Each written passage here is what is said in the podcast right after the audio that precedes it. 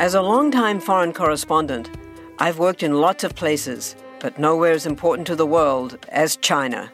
I'm Jane Perlez, former Beijing bureau chief for the New York Times. Join me on my new podcast, Face Off US versus China, where I'll take you behind the scenes in the tumultuous US China relationship. Find Face Off wherever you get your podcasts.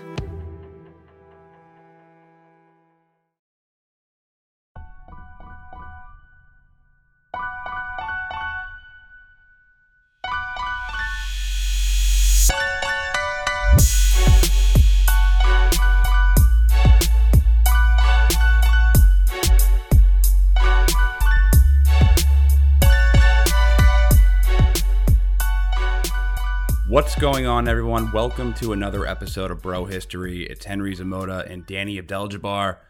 What's up, man? How are you? Chilling, man, as per usual. But before we get started, let me be the first to say congratulations, man. Well, thank you, Danny. I appreciate that. For those uh, wondering what he's congratulating me about, I uh, I tied the knot, or I didn't tie the knot. Not yet. Um, I took myself off the market forever. I uh, proposed to my my girlfriend, so now I guess she is my fiance. that's what right, that's, that's what they goes. call those. Yeah. Mm-hmm. So uh, tell me, how'd you do it? So, if you if you would like to know, I. I, did quite. You know, it's so funny going through this process of uh, proposing and um, getting engaged and, and like planning all the theatrics around that, as far as getting in a ring and then planning like a party and then informing friends and stuff like that. It it's a lot of deceit is involved in that. Yeah, a lot. It's A like you start your, deceit. your marriage with on on a bed of lies. it's predicated on a lie. so um, I took her over to Brooklyn Bridge Park, and you know I made up a story about, hey, we're gonna go hang out with my buddy Dan, not you, Danny. My I have another friend named Dan, and um, it's his birthday, and we're gonna go meet up with him and his uh, and his girlfriend, and or no, his fiance, excuse me, and um, we're gonna meet up with his parents and some other people that you may not know, and you know, I just kind of made up a story and added some minor details to make it more believable. It's like we're going to a weird restaurant afterwards, um, so you know, dress a little bit nicer. So we went there, and um, you know, my my buddy. wait, wait, wait. Did you tell her to get her nails did? No, I did not. But strangely enough, she did get her nails done the day prior. I don't know if she just had like an inkling that I was about to do it. Well, she was going to go to a nice little thing. She did some know? suspicious things, Hmm. but I definitely um, was not covering my tracks that well because I was scrubbing the our, our home. I was scrubbing it. I was cleaning our walls because her family was going to come back and surprise us when we got back to our place. Right. So like scrubbing our walls, cleaning, mopping, um, just going the extra mile as far as cleaning. But to go back to the actual proposal, so you know, we planned it at Brooklyn Bridge Park that has a great view of the of FIDI, a really good view of like the World Trade Center and and um, all the that that beautiful skyline down there. And you know, my my friends are posted up like they're FBI agents spying on Martin Luther King or something like that, and they're just like pop up, um, and then I have to grab my ring that I got, and um, the the funny thing is, and this is people what people are making fun of me. Um, I have the I have the corniest engagement line of all time, Oh, I got to hear this. and uh, to give you so to give you some backstory, the way I uh, asked my fiance out the first time, you know, we were seeing each other for maybe about two months or three months or so, and uh, my buddy introduced her as my girlfriend, and she and then we had never spoken about that. Mhm. We never went steady officially. Right. So one day I was like, "Hey, I've been kind of." She's like, "Why? Why did uh your friend's dad call me your girlfriend?" And I was like, "Well, I'll be completely honest. I've been referring to you as my girlfriend to other people." and she's like, "Oh, does that mean that we're dating?" And I said, Yeah, I think. and that was how that's that's how um, you know I asked her to start dating me. But then, so I did a play on that. I've been, hey, I kind of been telling people that you're my fiance. Aw. Uh, yeah, so a little bit of a, a cute kind of backstory, inside joke type thing. I think I nailed it. Um, but yeah, it was great. Um, I couldn't really be, I could not be happier um, as far as how everything went and as what we're doing. And you know, I definitely found the love of my life, and it's it's just been an amazing week to be completely honest. I couldn't be happier. Well, ladies, you lost your chance. He's off the market now. And just to go back to the deceit levels Yeah. of uh, getting a, it's all just like, you know, I couldn't have been, I couldn't. She said there was about a fifty percent chance she knew that I was about to propose to her. A fifty percent chance. I've been, I've been kind of organizing this for the past like four months or so, as far as gathering her friends together and, and all that stuff. I'm like widely texting her friends in, in plain view. I don't know how she didn't find out. She probably did find out. Um, Yeah. I also, you know, a lot of couples I've discovered through this process, they actually get their rings together. You know, they'll they'll go to they'll find a jeweler Right. together, and the girl will essentially just pick out the ring, and the guy will just pay pay for it Buy it at some you juncture. know, and then they'll be like, "All right, we'll pick a day to surprise me," and then they, you know, he picks a random day to give her that ring and and all of that. But I took the liberty of doing everything myself. I just had, I just got what she liked from her mom, and then I went out and bought it myself, which you know caused a whole another level of uh, secrecy as far as like going out to the jeweler, like lying to her when I was seeing a jeweler. But yeah, a lot of deceit. Funny thing, in my engagement pictures, there's a nude man in the background. what? Like a fully naked guy? yes. So there's a nude there's a nude man hanging out in sunbathing in the park That's with his ass out in a thong. so that guy will be part of my life for the rest of uh, eternity. Right. This nude this nude man. And uh, yeah, that's that's that's it. But I'm looking forward to the planning of the wedding.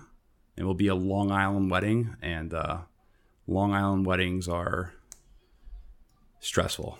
Well, I hope I'm not too too presumptuous in saying, but I'm I'm uh, looking forward to it. I am invited, am I? You you will be invited. nice. You can't. You're not invited to marry us. I Yeah, know that you are a Reverend Danny, Minister. Danny Reverend Danny Abdeljabbar. um, but no, I'm we're we're doing it at the uh, at the church. I might still show up in a Link costume. Just saying. You can you can dress however you want. Cool. After I check check with with Al and you know, ask her what the dress code is. But other than that, once we figure out the dress code, you can organize or wear whatever you want. Black tie and Um, uh, right. Hyrulean shield. If you guys are interested, I will keep you updated on this uh, wedding planning process because I'm sure it will be pretty entertaining. Because I'm Well- not the best at planning events. Be- before we uh, get off this subject, um, and and maybe to segue into you know what we're going to talk about today, maybe the reason why your fiance suspected that you were, um, you know, probably going to propose to her was because she got a leak. Do you think that maybe somebody that you were communicating with might have slipped? I don't know. It could have. I, I most girls I talk to, and I ask them like, "Hey, did you know that you were going to get proposed to that day?" They're like, "Yeah, I kind of I knew." And sometimes they say their friends or family told them that that was going to happen in, in advance, or they just kind of sniffed and uh, kind of follow the trail. But I don't think anyone betrayed me and uh, betrayed my confidence in this process. So I don't. maybe I there don't was a think so. leaker, man. If anything, she knew. She kind of knew what was going on because I was just so damn obvious about everything as far as like cleaning and all that stuff. And, Yeah. I mean, not that I don't clean, but I was doing like, you know, I was cleaning as if I was like, uh, it was my job basically. Um, but yeah, I guess um, back to your segue to the leaks. So um, I want to first talk about this because it kind of relates to what we're going to speak about, and that is Julian Assange and WikiLeaks. But recently, and a former intelligence an- analyst, he was just sentenced to prison for a drone program leak. Did you hear about this? I didn't. I didn't actually. Tell me about it. So, um, it basically basically this guy, um, he's a. I'm just reading from this Guardian article. So, a former Air Force intelligence analyst was sentenced to 45 months in prison on Tuesday for leaking a leaking top secret information about the U.S. government's drone strike program to a journalist.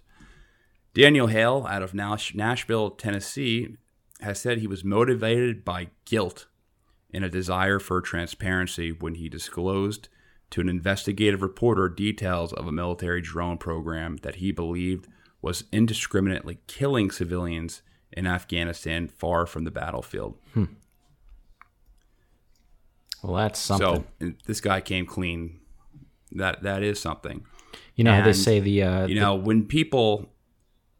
Sorry, you know how they say oh, that the you know how they say that the truth will set you free. Well, I guess in this case, the truth got him in jail. Well, that is the consequence when you decide that you want to spread light or leak information to the public to change policy because that's usually the motivation for leakers is that they're leaking information to uh, the public because they either have a guilty conscience or you know they think that there should, should be some sort of policy change. That's right. We we now, learned all about that with uh, our episode on the Pentagon Papers. It's pretty much the exact situation. Yeah, and Daniel Ellsberg knew very well that he was going to go. He was probably going to serve life in prison. You know, it was it was he was lucky that he didn't go to jail. Right. He was he didn't go to prison or didn't serve life in prison just because of Nixon's shenanigans, making it just like kind of a circus trial. Mm-hmm. As far as like, you know, burglarizing him and allegedly trying to assassinate him and then trying to bribe the judge. Obviously, it's you know his Nixon kind of screwed himself. But I mean that's good because I think it's great that Daniel Ellsberg is not rotting in prison right now. Right, and he's, and he's 90, been an activist for this for one um, or ninety in his nineties. Exactly, and he's still an activist too. but he's um, still he's still kicking. Listen to that episode; it's really really interesting. Yeah, and you know there have been people in the national security state leaking documents since forever, and major newspapers have been publishing them. So, in the case of Daniel Ellsberg with the Pentagon Papers, that's the New York Times and the Washington Post. And it's hard to, it, it kind of like the line, what people are trying to figure out now is what's the difference between WikiLeaks and the New York Times when they publish classified materials or classified documents. Is there a difference? Do you think there's a difference? Um, maybe. We'll see. Well, according to New York Times legal team, they don't see the difference. That essentially prosecuting Julian Assange for leaking classified information that basically gives a right to really put anyone in jail, either the leaky or the leak the the leaker. leaky or the leaker. Yeah, I mean, which is it's, which is scary, which is a very, very scary precedent very, that if very, you decide to so. be a whistleblower, it's it's very much so a, a scary precedent. I think, you know, there's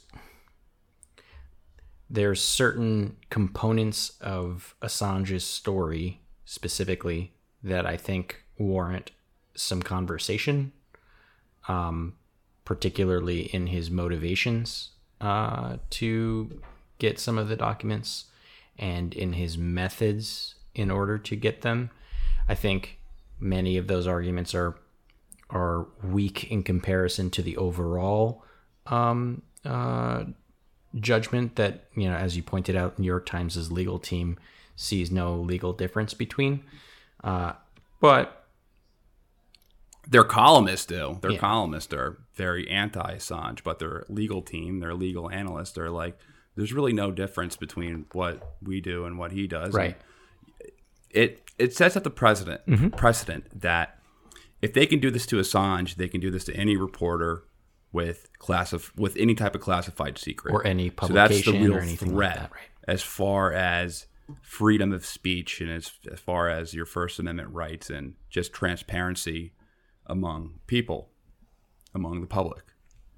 And um, I, I kind of want to outline, you know, the difference of, you know, what they are and, and why it was revolutionary when when they started doing what they were doing. What WikiLeaks was and is is it's a website that's dedicated to spilling the secrets of the powerful. So it's a place that was encouraging the leaks of original documents and just wanted to post them online for other journalists to go ahead and just you know take it from there. Right. So, you know, they're just tr- they're just setting up a secure um, file drop, so somebody from the inside can drop that, you know, can can leak that document and then give that to the press to actually, you know, spin that and you know bring that to the people. And you know, this was an invention that there was a market for because in 2006, when the WikiLeaks org domain name was registered in Iceland, we're talking about the height of the Iraq War. Mm-hmm. And, and no shit, you know, there were crimes going on. But WikiLeaks established this portal for people inside government or big business or whatever power structure to make a difference. Right. I mean, journalists, military, intelligence, yeah, and many others uploaded tons of information to WikiLeaks, and you know, still do to today.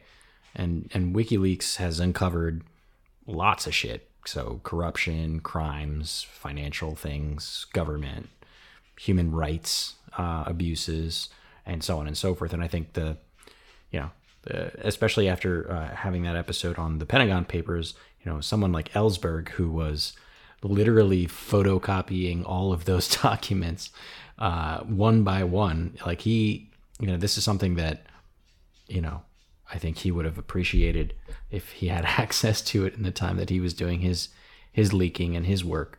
Um, so yeah, very revo- revolutionary uh, this website in, in terms of being able to expose the truth here.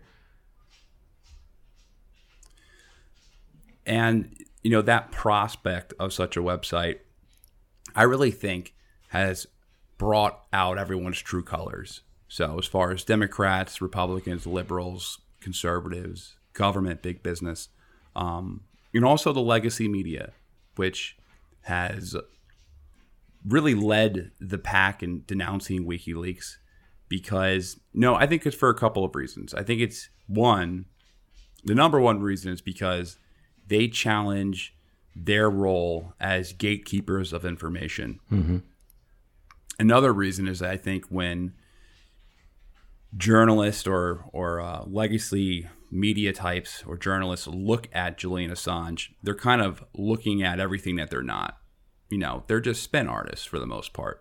Like pe- members of the corporate press are there to to really spread an agenda rather to inform people.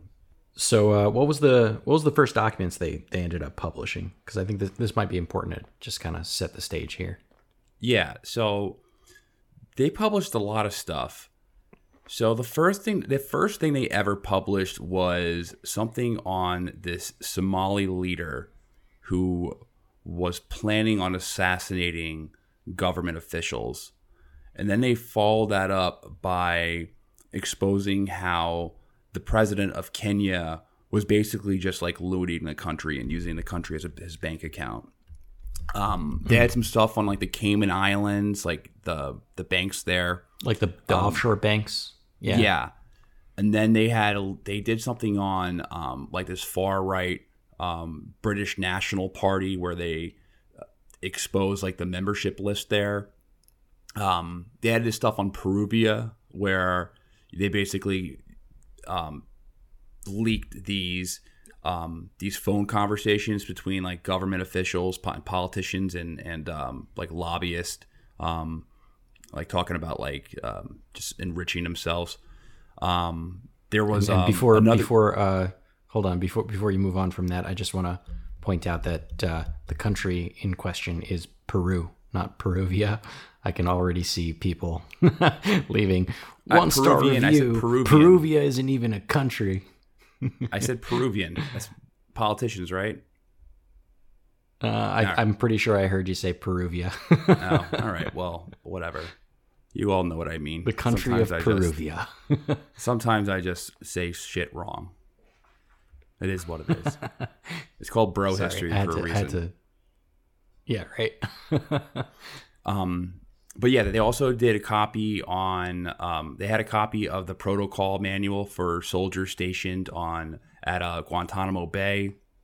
Um, they even had Sarah Palin's uh, Yahoo email. So someone hacked her email, and um, you know they leaked some of these emails. Um, I'm not even sure really what they exposed with Sarah Palin at the time. I think she was talking to some. I'm not exactly sure, but that was like one of their big, th- you know, one of the first things they were known for. Um, so stuff like that. Um, there was another thing with like I- I- Icelandic banks, um, like fraudulent activity uh, there.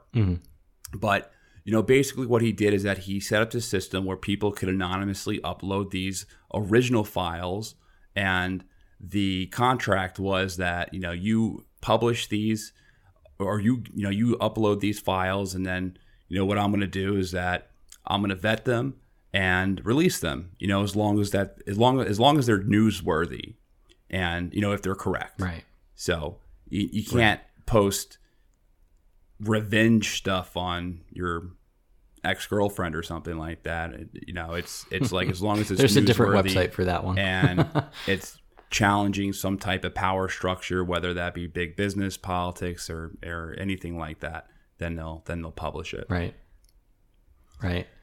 Well, you know, I think that's a really good backstory, but you know, all of those those stories, while they're all in their own respect, you know, pretty big news, I think it wasn't until 2010, so four years into them being a thing, uh, that they really get some notoriety. So they blew up in 2010 in the news because they started publishing a series of leaks that was provided by uh, U.S. Army intelligence analyst Chelsea Manning. Um, among those leaks uh, provided by Manning, and trust me, there were a lot.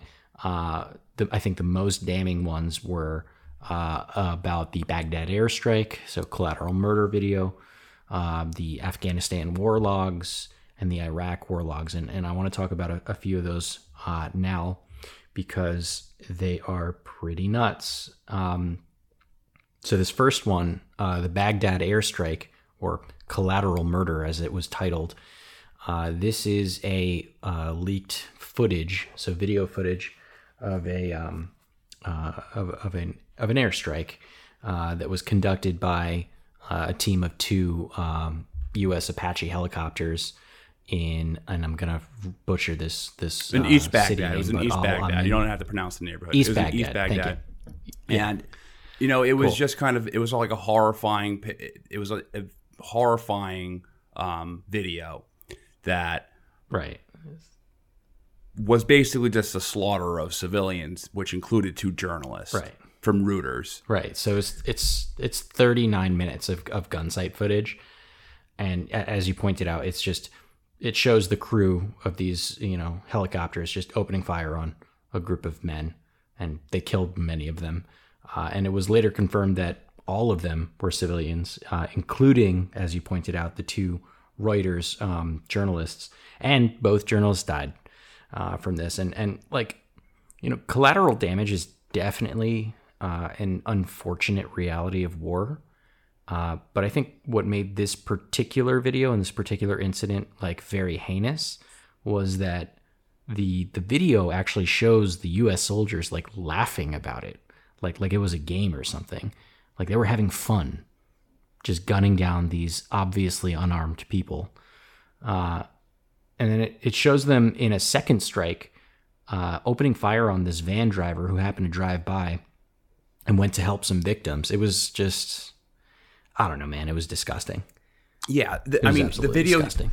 Yeah, the video showed U.S. pilots gunning down civilians in cold blood, and it's what motivated.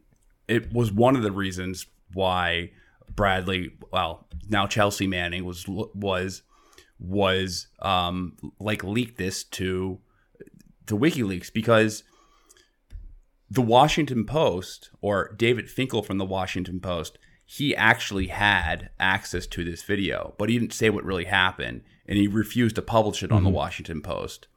And The gatekeeper. he was like, "Man, why aren't you Yeah. saying this is not what happened? You're not saying, you know, you're not explaining the full story." So that was one of the motivating factors, um, among other things.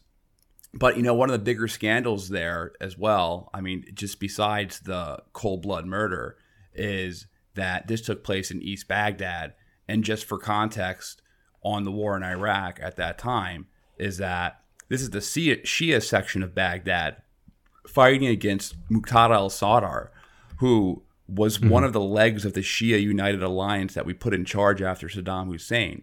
So f- essentially, what we were doing is fighting against the people that the U.S. was fighting for in the war.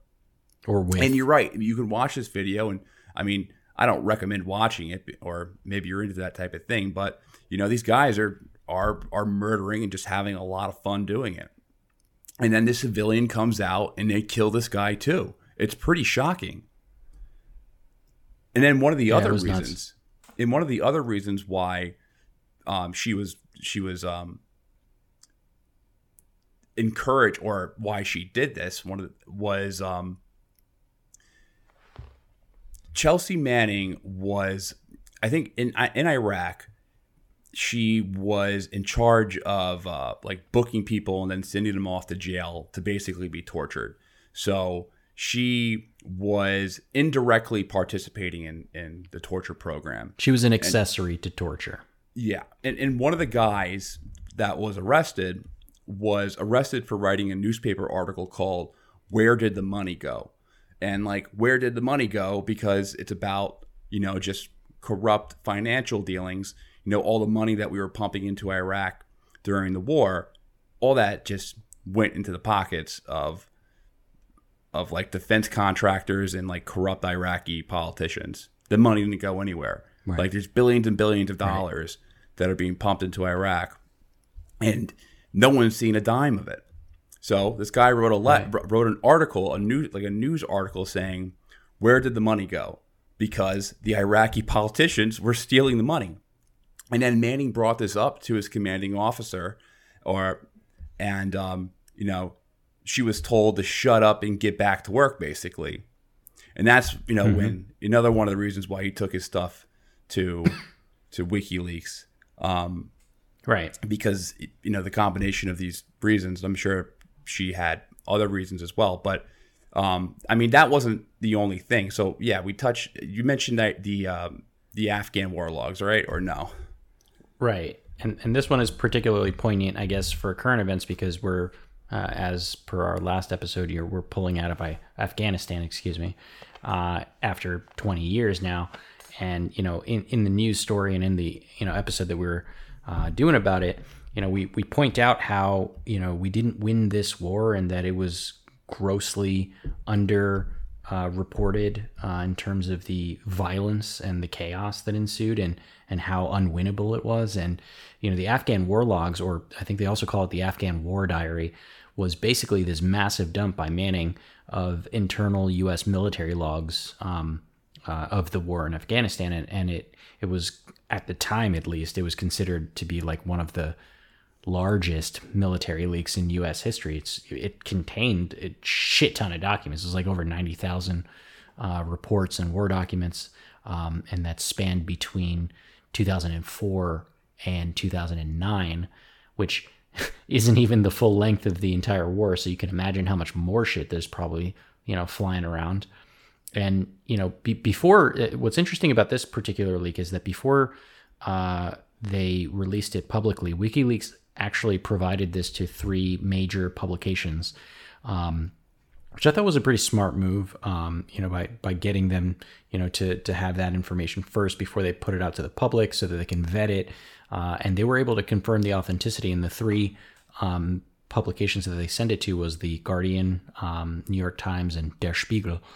Um, and in, I mean, um, this is like thousands of pages that I'm boiling down to. It's just a couple of sentences here, but you know, these documents obviously showed a gruesome picture of the death counts and the violence uh, in this particular war. And, and there were, in, in particular, there was many hundreds of incidents that you know went unreported of uh, excuse me of civilian casualties. So you know probably very much like the you know the Baghdad attack, there was similar situations happening in you know Afghanistan where they just weren't officially reporting them, but there were internal reports that were going around about them that just never made it made the light of day. It also showed a huge surge in these Taliban attacks against coalition forces, um, which was also um, undocumented officially, uh, and in some cases even classified. Uh, and and that kind of reminds me of you know the Pentagon Papers and how you know Ellsberg was basically showing how you know they, they were actually losing the fight uh, in many cases, and that uh, they weren't making making ground. Um, so very very similar uh, to to the Pentagon Papers in that respect, and I think it painted a just a much different p- picture of the war than what you know was being officially released and officially you know uh, circulated in the media, and yeah, I mean it exposed the truth about how the how the war was going, uh, and again this this happened, you know, pretty much in the height of it in, in 2010. This is 10 years, halfway through it, you know, right at the midpoint. Um, so it was, it was a pretty big dump.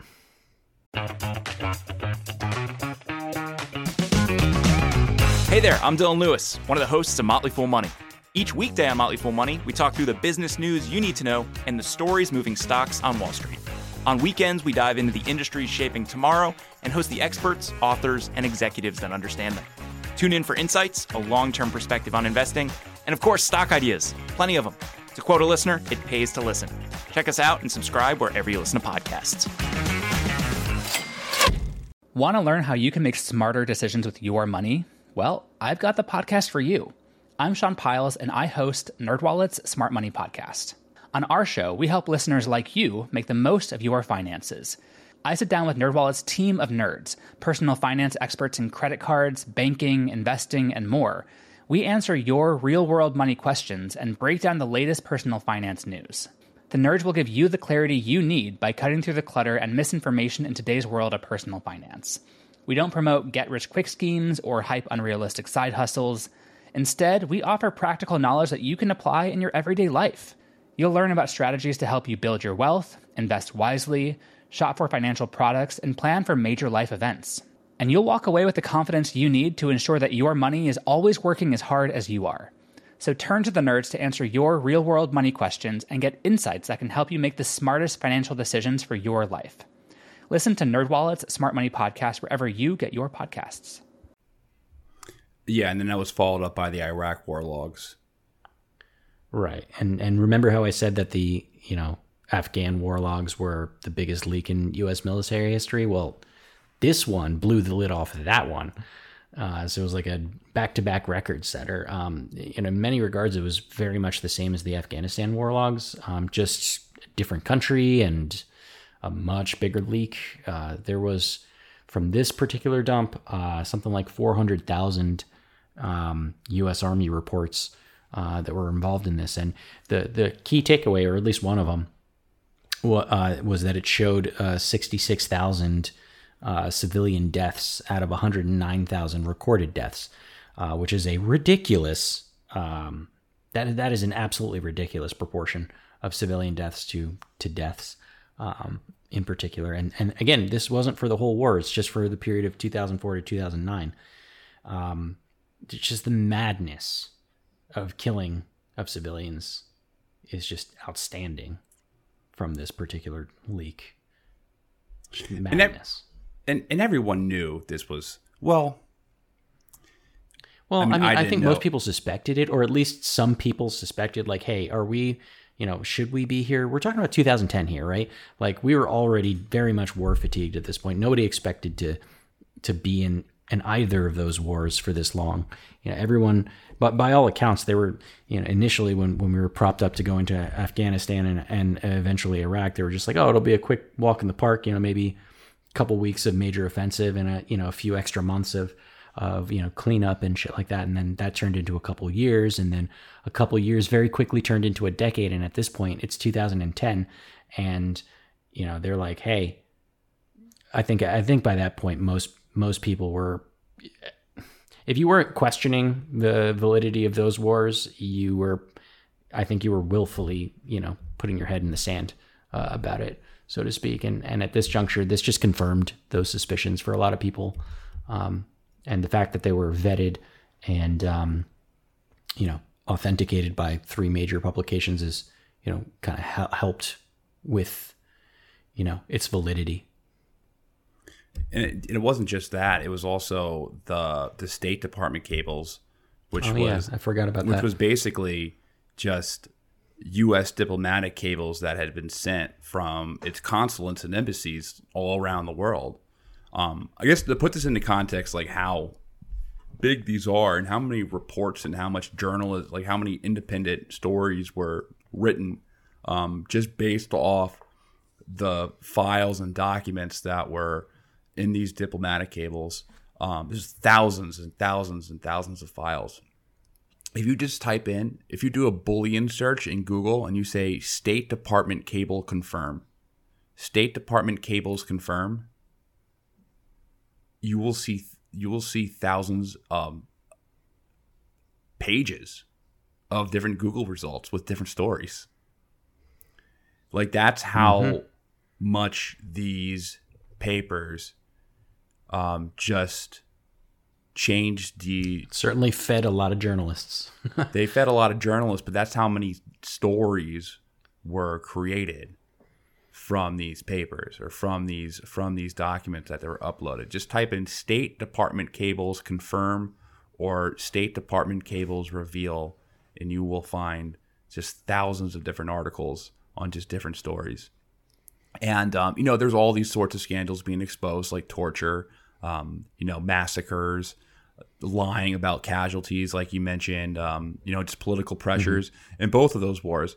And then she revealed, um, you know, everyone who was being held in Guantanamo Bay, which was a secret at the time, and you know mm-hmm. that that included, um, you know, just like horrible abuses too. And then there was kids in there, basically as young as 14 years old. And then there was also people who were 89. So you had like senior the citizens. extreme ends of both of both age spectrums. You have a, a child, a 14 year old as a child. I guess a child can, right. you know, they say, well, you know, 14 year old can pick up a gun and, you know, strap a bomb to him, you know. And an 89 I mean, maybe, year old, an 89, 89 year old in Guantanamo Bay and then, um, you know, the military arrest her and court mar- martials her, and you know she's charged right. with mainly the collateral murder video, um, or leaking the collateral murder video to WikiLeaks, and she's is essentially she's put in solitary confinement and humiliated and tortured you know like made to be like slept naked and stuff like that just treated brutally. And the narrative is that Manning and Assange, um, and pretty much anyone else who ever leaks anything or is thinking about leaking anything or thinking about providing classified information to the public, what they're doing is that they're putting the CIA in danger. They're going to put spies in danger if they release these documents and you're also to get, going to get soldiers killed if you reveal classified information. Like you're doing this selfishly. Selfishly, you have no idea what you're doing. You are putting our troops on the line, and there's going to be consequences because of your reckless abandonment for you know this sensitive information that no one else can see except you know the anointed ones that we that we elect. And this wasn't true. You know, it was never shown that anyone was murdered or assassinated or killed because of these leaks. there's no evidence to ever point that anyone was killed or murdered because of, of any of the leaks, any of these major leaks, you know, between the Iraq war logs, the Afghan war logs, and then the State Department cables. There was nothing like that that was ever brought into it. There, there's no evidence to suggest anything like that. Um, you know, the other argument against it is that, hey, you know, you release these files, you're preventing us from doing um, diplomacy. Like you're undercutting our ability to negotiate with other countries and um, to, um, you know, make deals with other countries. And you're also, you know, it's kind of strange that they're just targeting democratic institutions. Like, why are they doing that? Why are they doing that? And those are the major arguments against, you know, leaking this information, which is just I mean, I, what it's it's it's insane, dude. It, like like I was watching this documentary on this topic, um, not too long before we started this episode, just to kind of jumpstart and and you know see some of this stuff. And and Leon Panetta, you know, former CIA guy, um, Secretary of Defense, was on. He was one of the interviewees, and and honestly, like I was just kind of disgusted in his tone. And maybe maybe you know the editors on this documentary just did a clever job at you know editing in parts of you know what he was saying uh, on the interview um, in a way that was you know maybe unflattering uh, to him to to align with their narrative. But you know you were talking about like that there were consequences to leaking these things. Well, what what are the consequences of you know these uh, Apache pilots just gunning down civilians in cold blood for fun, you know, and laughing about it? Like, what are the conse- Where are the consequences there? Where are the consequences for their you know commanding officers that ordered the strike? You know, and so I think and it's, just it's to add that these. as far as consequences, I'm sorry to jump in, but it's No, you're good. as far as consequences, not only just consequences for the people committing war crimes, but that's creating that type of behavior on the battlefield is creating more danger for other soldiers there. Because if you're massacring people, if you're slaughtering people, if you're using, if you're, um, you know, doing brutal acts, the only thing you're going to be doing is creating more a more uh, spiteful and vengeful insurgency to fight you. Right. So That's right. you are creating That's right. So I, I just I just find these are these types of arguments to be like like in a vacuum by itself. I understand what they're saying, right? Because like if you do, as an example, if WikiLeaks were to have um, you know leaked the names and you know locations of you know spies all over the world, then yeah, that would put them in danger, right? But as far as I've read, they've never um, uh, leaked that type of information. Uh, and as you pointed out, nobody's ever been proven to be like murdered or killed or anything like that because of these leaks. So, you know, if we're talking about ends justifying the means here, so far, WikiLeaks hasn't done any harm, and the U.S. military has done quite a bit of harm. But you know, the the U.S. government is make trying to make this argument like sweep this major atrocity. Even if we just take the one example of this, you know, uh, uh, of this collateral damage video, uh, and and like I don't ever I didn't hear Leon Panetta even make a single comment in that in that whole thing. And maybe he did and they just edited it out, but like I haven't heard anyone in the government say like, yeah, that was bad. You know, or like acknowledge like that was that was probably wrong and we should look into that and we should investigate that. But you shouldn't leak documents. Like that's never the argument. The argument is always deflection and gaslighting on the on the issue, you know, and that that just makes me kind of upset, you know, because you know, two wrongs don't make a right for sure, but damn, that one wrong is much bigger than the other one. like I don't know how to I don't, I don't know how it's how, how else to explain that, you know? Like it's it's fucked up.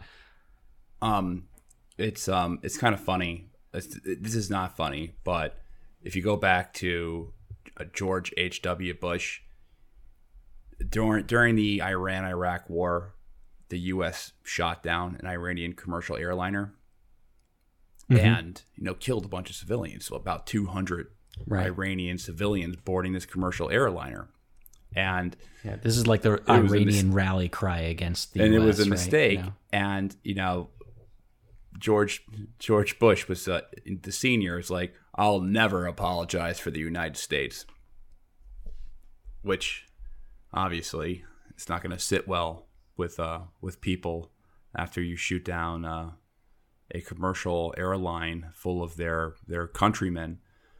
But um, so this is kind of like unrelated, but it's kind of, it's one of those uh, stories of how I kind of one of those. I didn't have like some massive shift. You know how some people are like they go back to like that one moment where like they change their opinions Mm-hmm. on stuff. Because I used to be you know, very raw America, fuck yeah, da da da, coming in now to save a motherfucking day now. I used to be very much like that when I was younger, and I think most people my age growing up at that time, right after September 11th, and you know, kind of seeing the bombs being dropped during the Iraq War, you were like, whoa, this is kind of cool to see these bombs go off and all this stuff. Is like our soldiers are kicking Or ass at least it was justified in a certain way. it way. was you know? But that was my mentality when I was in high school. Um, didn't really know. I well, I didn't know anything about the Middle East, um, or Right. or or anything about you know global politics or or just anything in general as a teenager. As most teenagers don't know anything. Um, but I do remember I was in I was in a car with my friend and we were like listening to the radio and there was like a report that the US accidentally bombed a, a hospital. And my friend was just like, "Oops." But then we looked and then it was funny. We were laughing and then we were like, "That's really messed up. This is terrible. Like what are we la- like this is just awful." And I remember being, like, that being kind of a a what we weren't we weren't laughing at the suffering. We were laughing at like just the absurdity of of Hmm. the presence there and how we say we're liberating these people and then we just bomb the ho- hospital. Like that was kind of like it was like a very dark laughter. And I was like yeah like I'm I'm laughing because it's just it, the absurdity of it. And that's when it kind of hit me. That must have been around like I think it was around the time of like when ISIS invaded uh, Iraq, and uh, I was like, man, that's when I really, really started shifting my thinking, or or at least a moment when I, I, I kind of I can kind of recognize as a pivot, but you know, obviously it was a very gradual pivot that that took many years to really change my mind on these things. Um, but just to go back to Assange and why there's a lack of support for him, um, especially in the U.S. and the UK, was mainly because of the rape investigation in Sweden. So Yeah. in August of 2010, Swedish prosecutors issued an arrest warrant for Assange based off one woman's allegation of rape and then another allegation of molestation. Right. I think this, the story is that he was sleeping with both of them um, without a condom, and later both women learned about each other and that they were both sleeping with Assange, and they ended up going to the cops to see if they can have him take an HIV test, um, and from there things kind of spiraled out of control, um, and then that kind of spurred on the international uh, arrest warrant that was placed against him. But initially, um, the allegation of rape and, and molestation that that wasn't the initial that wasn't the initial allegation. At least this is what's documented. And you know, if you if you ask Assange, of course, he says it was all consensual. And I frankly don't know who to believe here.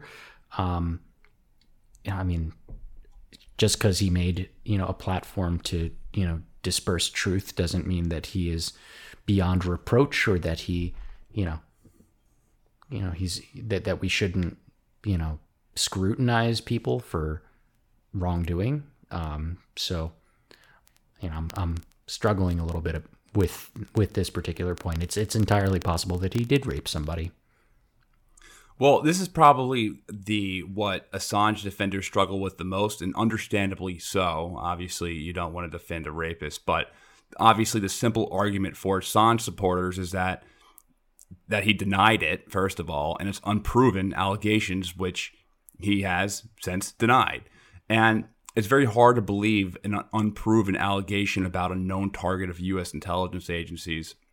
Um, you know, the warrant was withdrawn shortly afterwards with with uh, you know, prosecutors basically said they didn't have enough evidence for rape allegations.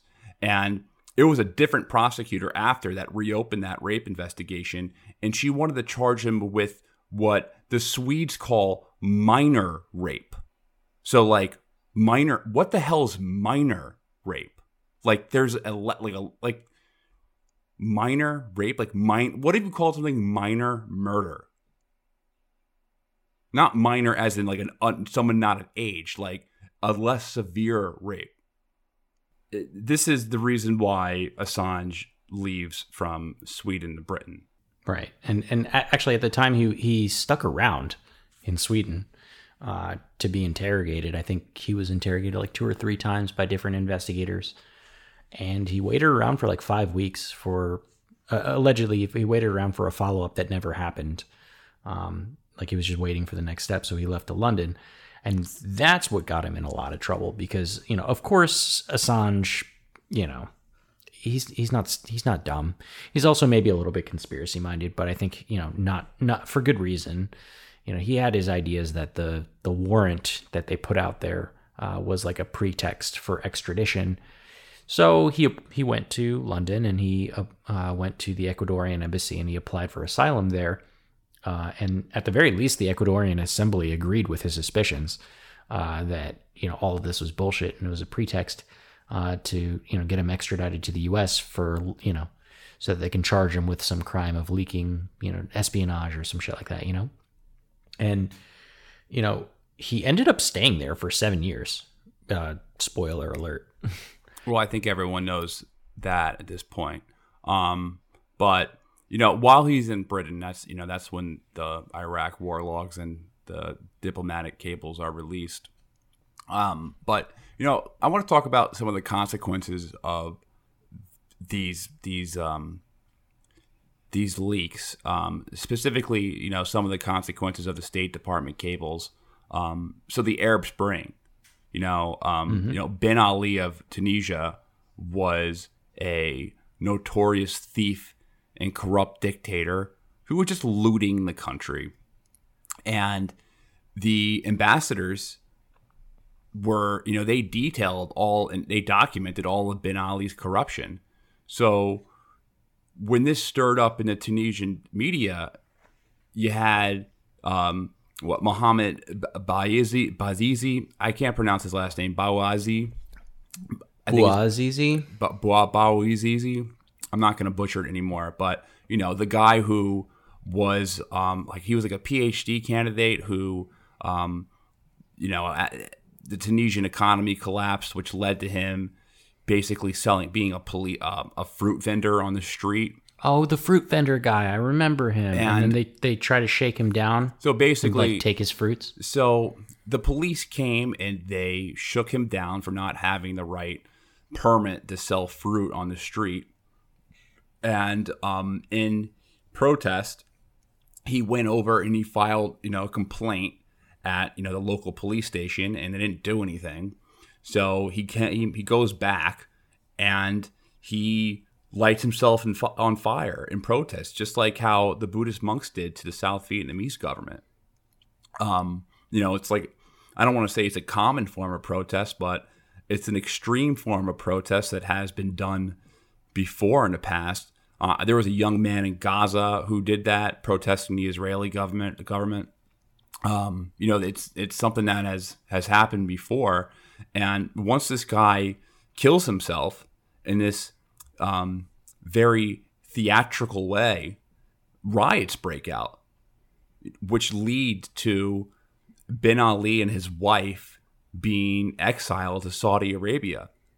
And you know, they basically they they you know what was uncovered was that Bin Ali's wife, her family, was basically just completely looting the fam- like looting the country, just you know oligarchy looting, stealing, and um, they go to Saudi Arabia with like gold bullion and gold bars in their plane.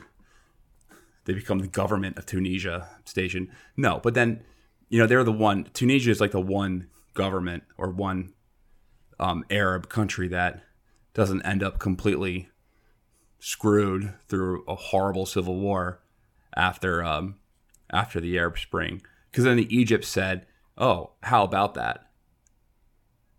And you know they went and they overthrew their puppet dictator Hosni Mubarak, and you know of course they end up having elections, and you know the Muslim Brotherhood wins, um, and then um, you know in response to the Muslim Brotherhood winning, which wasn't surprising at all, you know they uh, the American uh, coup said, "Hey, you voted for the wrong person."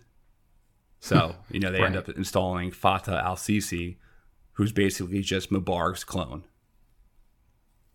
And this also led to the revolutions in Libya and Syria, which were basically just subverted by, you know, the quote unquote free world to, you know, remove Gaddafi and eventually, well, try to remove Bashir al Assad from power. Um, That's right. another another thing to come out of the WikiLeaks was this is like another massive consequence was um so WikiLeaks released that these US soldiers handcuffed and executed some women and children during a 2006 raid and they killed the baby at point blank range. And then what fucked these guys did is that they called an airstrike to destroy all the evidence. And this was and this was the same time when Obama was trying to renegotiate with Iraq to keep the keep American troops there. And then when the news came out in Iraq that confirmed these brutal murders of this you know, of this poor family, and then they try to cover it up like the LAPD. You know that this created the political will or political cover, at least, for Al Malaki to say, "Hey, we- can't do this. We, you have to go." I don't have any type of um, political backing to negotiate your continued stay and presence in Iraq right now you know we can't we can't renew this contract after this horror story and um you know that got the US kicked out of Iraq until ISIS caused another war thus calling for America again um well, ISIS aka Obama's freedom fighters caused another war um another another leak was the um, April Glaspie memo. So we've talked about this a lot in other episodes, but as ambassador to Iraq for George Senior, George Bush Senior, she basically gave the green light to Saddam Hussein to invade Kuwait because you know the story of why Saddam invaded Kuwait was that um, after the Iranian Iraq war, you know, both these countries were trying to rebuild. You know, they were both in terrible debt. So OPEC came out with like a plan to to um, to drive up the price of oil so that Iraq could um, you know use that that extra revenue to rebuild their country, and then Kuwait was uh, overproducing. Their they were overproducing oil, driving the price down. And Iraq was like, "What the fuck?" And um, they were also Saddam Hussein was accusing Kuwait of uh, slant drilling and you know drilling oil that was technically under Iraq's territory.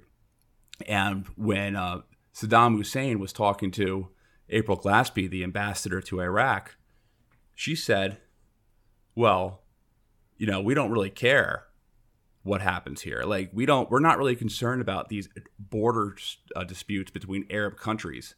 And um, you know, Bo- you know George H.W. Bush said the same thing. He's like, "Yeah, what what do we care about? What do we care about Kuwait? Like Kuwait has never been an American interest ever. In our entire history before 1990, when was Kuwait a, as part of part of like any type of American sphere of influence or concern? it was always a British. Um, it was always like a, a, a quasi British colony. Like it was always a British interest. Um, it was it always um, like who who gave it who who the U.S. didn't give a fuck. And then that's like the story that we always joke around joke about comes with uh, Margaret Thatcher and convincing yep. George Bush, hey, you know they. One day, George H. W. Bush says, you know we we're not we don't really care what's going on in that world, and then the next day, after a couple days with uh, Margaret Thatcher, he comes out and he's like, he's Hitler, he's Hitler, dar, he's Hitler. Um, so another story. So another story was when Obama thwarted a Spanish court from prosecuting Cheney and Rumsfeld for war crimes, because I guess under um, I don't really understand the ex- exact uh, precedent or how a Spanish court or an international a court from another country charges to political leaders or what's the legal process of that. But I know Obama went to Spain and said, "Hey, you better cut this out, or we're going to cause problems for you." Um, there was, there was, um, in the leaks, they discovered that the U.S. encouraged the coup in Honduras in 2009. Um, man, there were so many things that were discovered by we that were leaked through WikiLeaks that you know it's really impossible to to keep track of all of them. All right. Well, you know, at this point, I kind of want to talk a little bit about um, some of the elements of Julian Assange's uh, what I'd like to call imprisonment in the you know embassy, the Ecuadorian embassy in the UK, um, because you know obviously we we've went through at length all of the all of the things that WikiLeaks have done and all of the implications, all the geopolitical things, you know, uh, ranging from you know, deposing dictators, Arab Spring, you know, exposing corruption, you name it, right? Like, so I think we kind of beat the dead horse here. I think the reality of this is, since we're talking about Julian Assange, is, is I think we should be talking a little bit about the conditions that he's been put under as a result of doing what at least some people would consider a service to humanity um, by, you know, exposing these things. Of course, if you're on the other side of this argument and you think that it is dangerous, um, you know, to expose it, I think you should still take a look at the ways that, you know, uh, that he's being subjected to uh, almost an inordinate amount of uh, repercussion as a result of uh, of this. And I want to start by saying that you know earlier on, you know, we talked about how he was alleged to have you know, raped somebody uh, or sexual misconduct, and that case got dropped due to insufficient evidence, and then it got picked up again by a different prosecutor. You know, the the whole process was a little fucked up. You know, Julian Assange obviously had his suspicions that this was a pretext for extradition to the U.S. because, as, as a you know, uh, from pressure from the U.S., uh, he spoiler alert, he ended up being kind of correct about that. But you know, he ends up going to Ecuador. Uh, to Ecuador. well, I guess it's technically Ecuador. He went to London, um, and he went to the Ecuadorian embassy. The uh, the government of Ecuador, you know, the, the, the president there was sympathetic to him and to his you know um, to his uh, uh request for asylum. Right, exactly. For his request to asylum, they accepted him, and he went into the uh, Ecuadorian embassy. Uh, and at that point, he was trapped. That was a dead end, right? Because as far as uh, embassies go around the world, wherever there's an embassy, that embassy is technically foreign soil, right? That if we have an embassy in, you know, anywhere in London, let's say, that complex, that building is technically American soil. And so in the same way, the Ecuadorian embassy in Britain is Ecuadorian soil. So uh, the British government has no uh, right, no legal right to, you know, go in there and you know do like a SWAT mission and and you know scoop up Julian Assange uh, and arrest him based on this international arrest warrant that was given to him um, from the Swedes. So. We all know how important it is to keep your eye on the money and not just your own. To follow trends, track financial situations, follow gains and losses, check out the Yahoo Finance Podcast.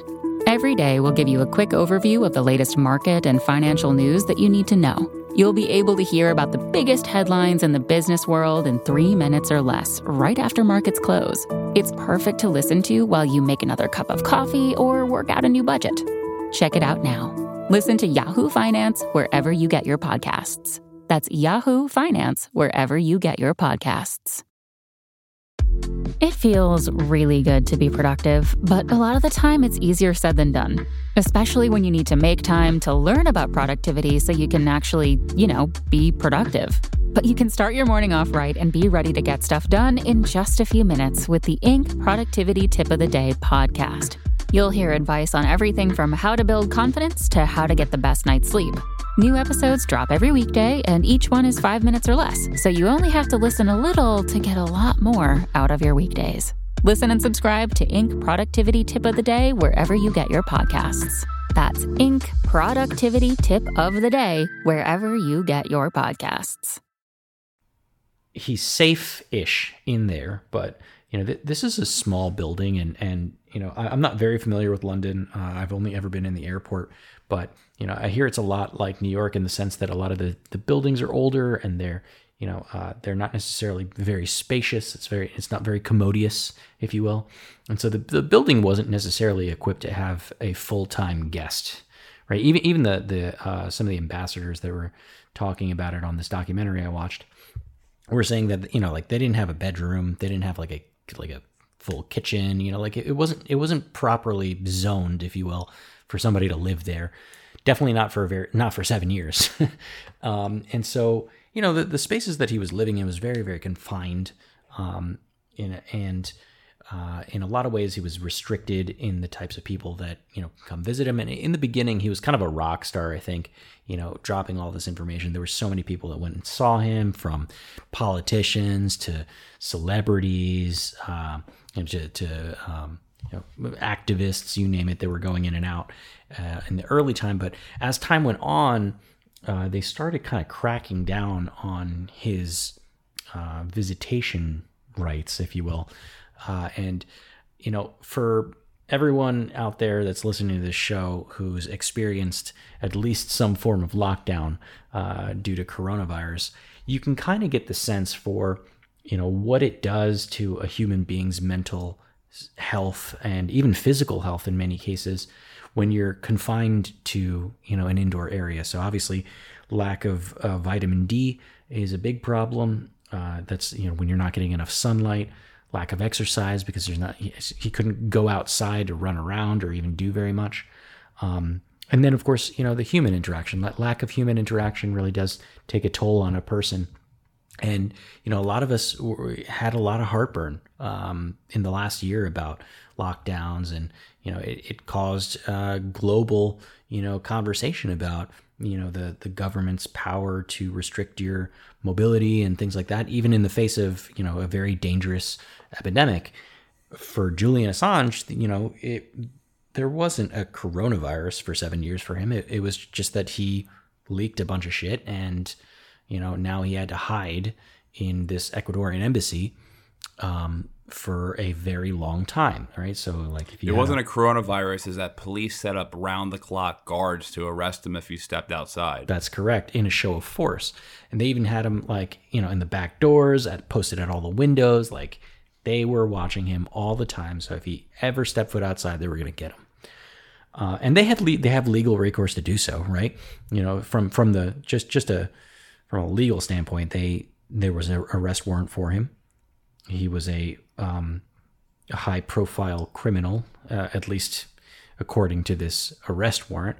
You know, he had fled his his bail conditions, right? And the bail conditions said that he couldn't leave. And by going to London, by going to the Ecuadorian embassy, he had basically, you know, he was a flight risk, right? And so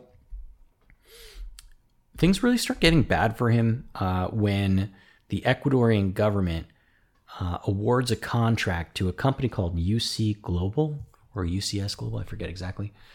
Um, it was a small security firm. It was headed up by a former Ecuadorian soldier. His name was David Morales. Um, and you know, go figure. It's like you know, I I don't know the the the specifics around how the hell it, it was that he, this small, tiny little company uh, was able to score such a important or big you know, contract, especially for Ecuador. Not not knocking Ecuador, but like they were housing, you know, probably arguably one of the most wanted men, you know, uh, on the planet at the time, you know, in their embassy, and and they were contracted to do security work for them, uh, in, up to and including all of the video surveillance uh, that was already on site before um, Julian Assange took asyl- took up asylum there. Uh, but they definitely stepped this up. So uh, they installed a shit ton of cameras, more than they already had, higher quality ones. Uh, and and that was just fine by itself. You know, um, I think it's it's for the protection not only of uh, the embassy but also you know for Julian Assange's protection. You know, like if if one day you know the British government decided to do a sting operation and like you know go in there, now they'd have the evidence, like good high quality evidence of of of something like that. Um, but it, it, was for everyone's safety and i think everyone agreed to it at first but then they started doing some weird shit that was just like not cool.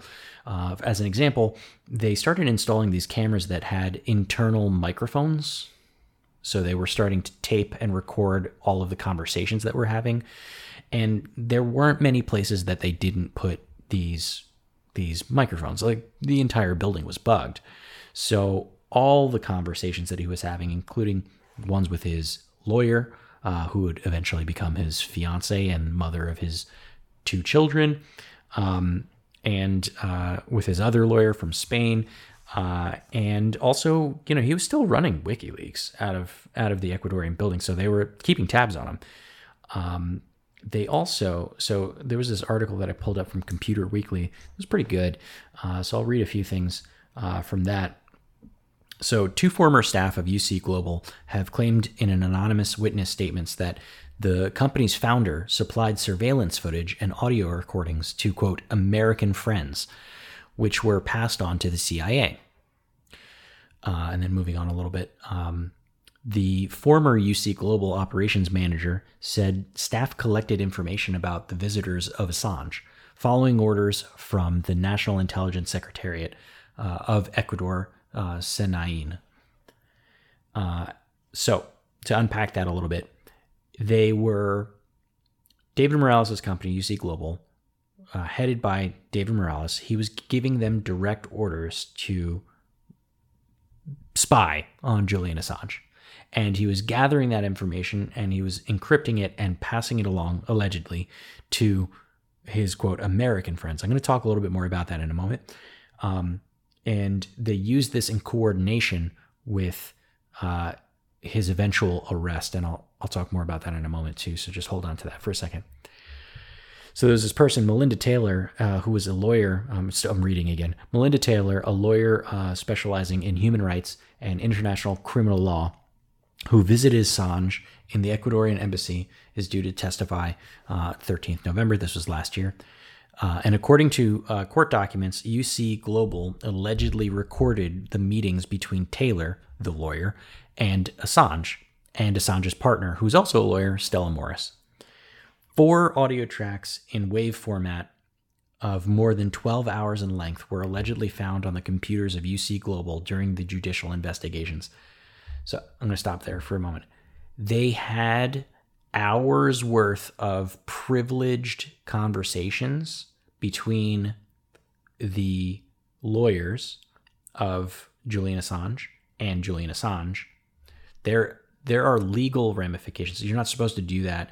And I know that they're running the the security contracts for this, but this is if anyone's able to have those recordings, it's the government of Ecuador, not some private company. That shouldn't be, you know, uh, that shouldn't be on your hard drives. That shouldn't be there. Um, so it's already fishy. Uh, okay, so according to court documents, the recordings were made by magnetic microphones attached to one of the fire extinguishers. Okay, now this is getting really wild, right? So they were putting bugs in there for ostensibly no other purpose but to spy on Julian Assange. Like the cameras, maybe you know, like you can you can make an argument that it's for everyone's safety.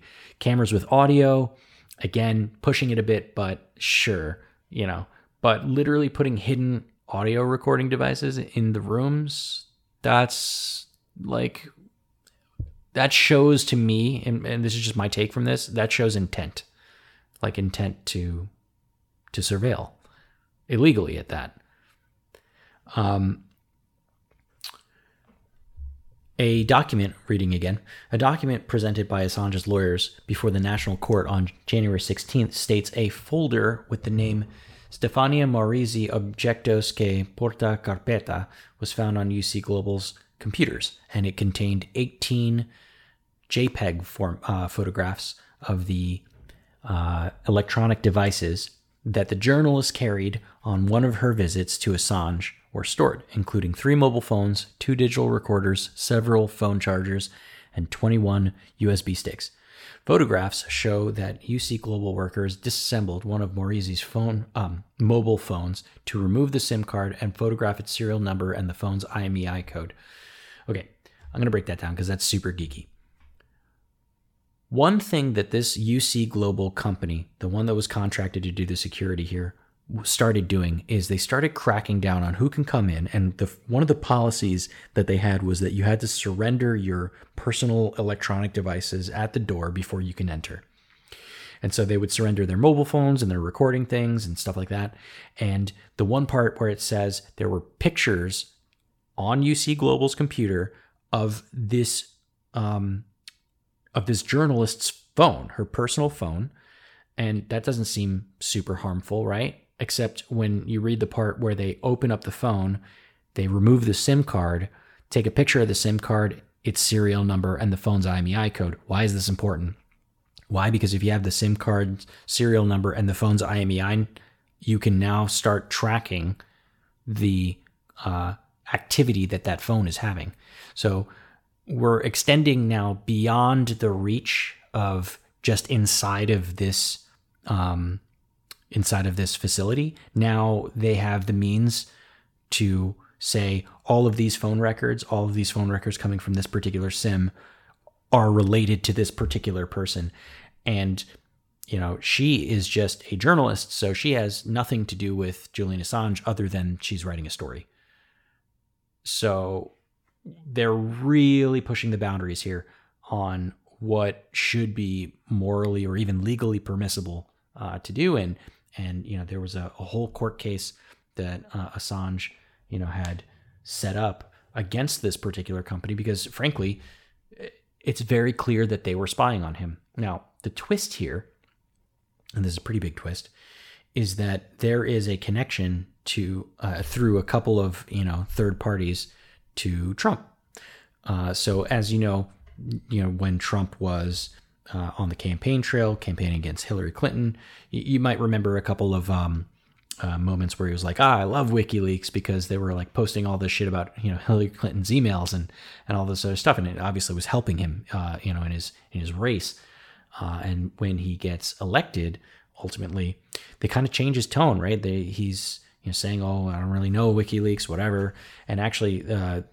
He gets much more aggressive. The U.S. government gets more, much more aggressive in pursuing uh, Julian Assange. And how do we get to Trump from Julian Assange? Well, this guy, David Morales, the, the owner uh, of UC Global, he starts going to Las Vegas very frequently. Uh, initially, he's saying that he had a contract with the Venetian Hotel, which is one of the uh, bigger, um, you know, more elegant ones uh, on the Las Vegas Strip and the Venetian and he's going to Venetian hotel like a couple times a year, very frequently. And and you know while he's in you know the Venetian hotel, he's sending these emails. You know according to the court documents that were um, that were published in, in the uh, case against them, that was having the the chat records that he was having with his team. You know was that hey I need the documents for uh, you know today's visitor log or hey I need the videos for you know, today between this hour and this hour. And he's asking for all this information, all this information coming out of there. We don't really know why. Uh, like nothing is proven yet. But I will say that the Venetian Hotel is owned by Sheldon Adelson. And Sheldon Adelson is a very big, or was, did he die? I forget. Is he dead? He's dead now, thank yeah, goodness. He's dead. So Sheldon Adelson was one of the biggest Republican donors and huge connections with Trump, arguably one of the reasons why he might have won, right? Because he funded the damn thing. Well, he funded he funded more so I mean, the Republicans running. Yeah. he's a big Republican donor. He, I think he um, provided Trump with like five hundred million dollars, but it was mainly Well, just a paltry five hundred million dollar sum. it was mainly he was funding like um, other Republicans running for Senate and Congress. He's a terrible person. right. And so the allegation here is Was a that terrible person. Thank the, al- the yeah the the allegation here is that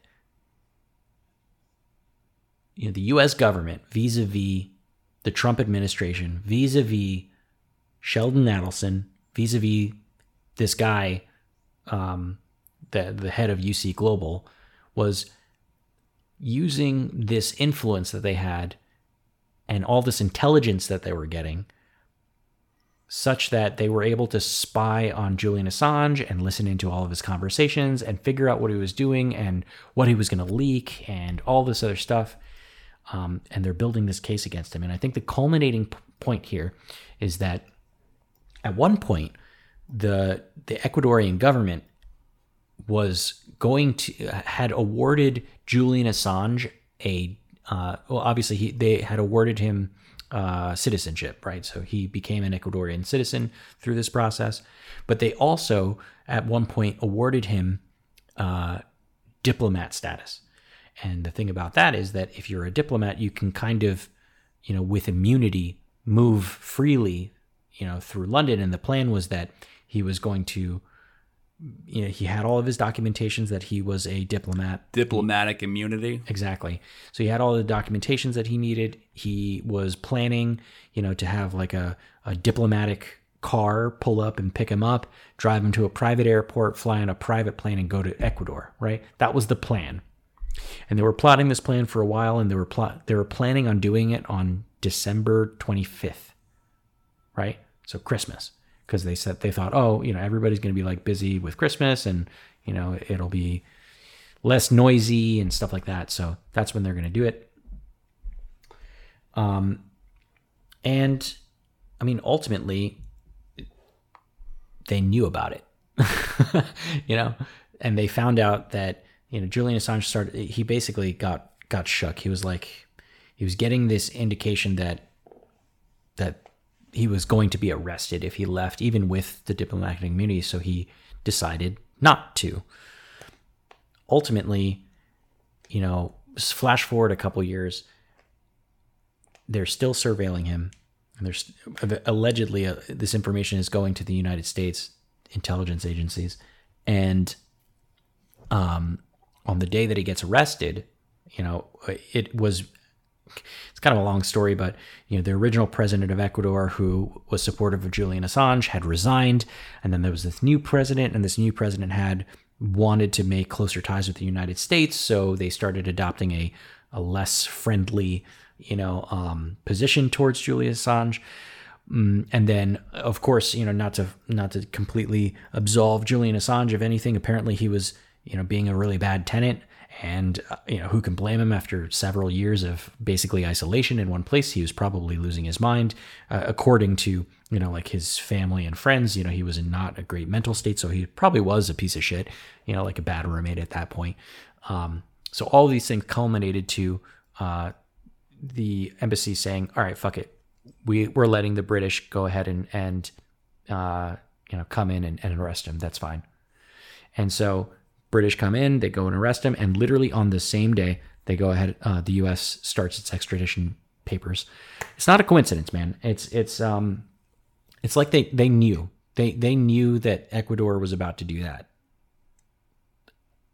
That was about they were about. Oh to yeah, blow- of course, blow the doors of course they knew. You know, they Of knew. course they knew. They knew everything. They had the indictment all planned. right. Um, they're they're already so- ready to go.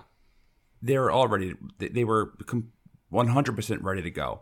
Um, so it's getting super hot in here. So I don't know how much I can handle podcasting anymore. It's about feels like it's ninety eight degrees in here. I'm covered. I'm drenched in sweat. Sorry. However, there's there's one more thing that I think we should bring up, and then I don't know, put a pen in it, and then we could talk more Julian Assange stuff. We were talking about this um, probably about a month ago, um, not on the podcast in, in private, but one of the key witnesses against the against Assange, um, he admitted to this Icelandic media comp newspaper or publication that he lied Yep. about his indictment, about his testimony. Mm-hmm. And then it, they went deeper into it, and it turns out this guy is just like a fraudster, criminal, pedophile who, no, I'm like real, like Not even for joking. real, like who Yeah.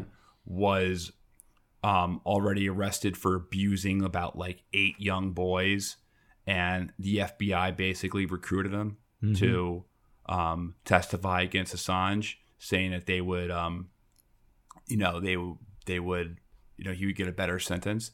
Like, I don't understand how that judge and how that British judge doesn't throw that case out at this point. Like, how do you not throw that case out? Well, I mean, what is even the purpose like anymore? To you already put if you want to prove a point that like yeah, don't Don't fuck with reveal government crimes.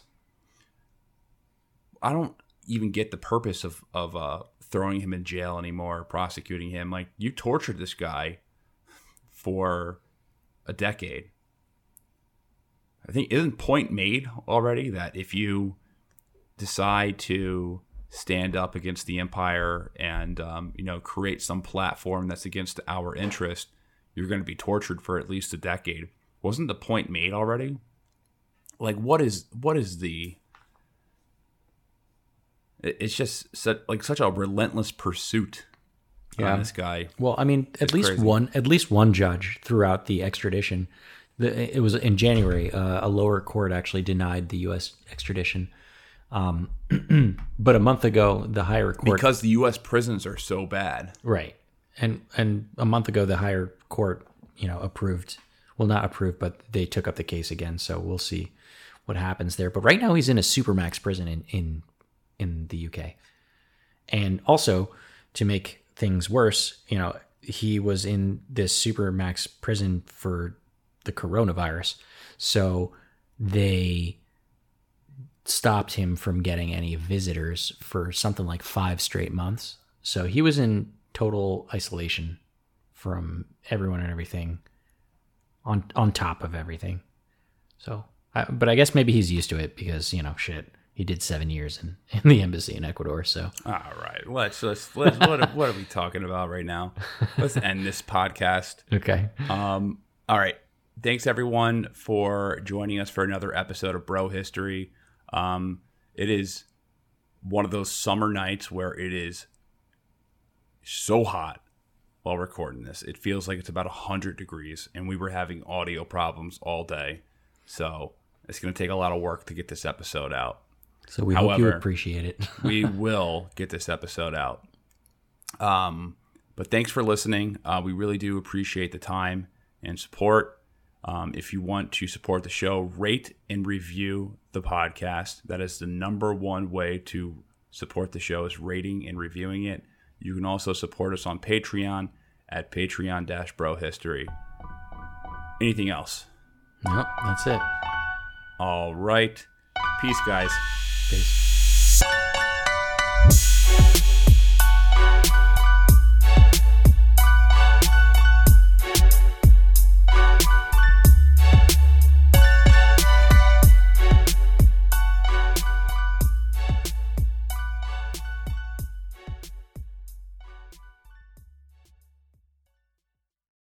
Want to learn how you can make smarter decisions with your money? Well, I've got the podcast for you. I'm Sean Pyles, and I host NerdWallet's Smart Money Podcast. Our show features our team of nerds, personal finance experts in credit cards, banking, investing, and more. And they'll help you make the most of your money while cutting through the clutter and misinformation in today's world of personal finance. You'll get clarity on strategies to help you build your wealth, invest wisely, shop for financial products, and plan for major life events. Listen to NerdWallet's Smart Money Podcast wherever you get your podcasts.